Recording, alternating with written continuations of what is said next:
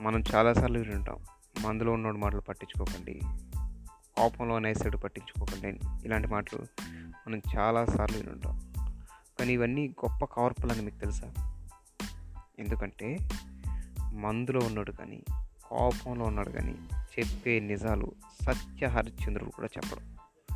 కాబట్టే మందులో ఉన్నోడు మాటలు కానీ కోపంలో ఉన్నోడు మాటలు కానీ ఎవరు పట్టించుకోవద్దు అంటారు. ఎందుకంటే నిజాల్ని మనం జీర్ణించుకోలేం కాబట్టి నిజాలు మాట్లాడితే ఒప్పుకోలేం కాబట్టి నిజాల్ని ఒప్పుకున్నప్పుడు ఇలాంటి కవరప్లే చేయాల్సి వస్తుంది.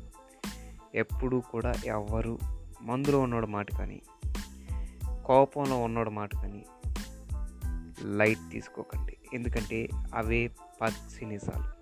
మీ గురించి వాళ్ళు ఏమైనా చెప్తే వాటిని గుర్తుపెట్టుకోండి.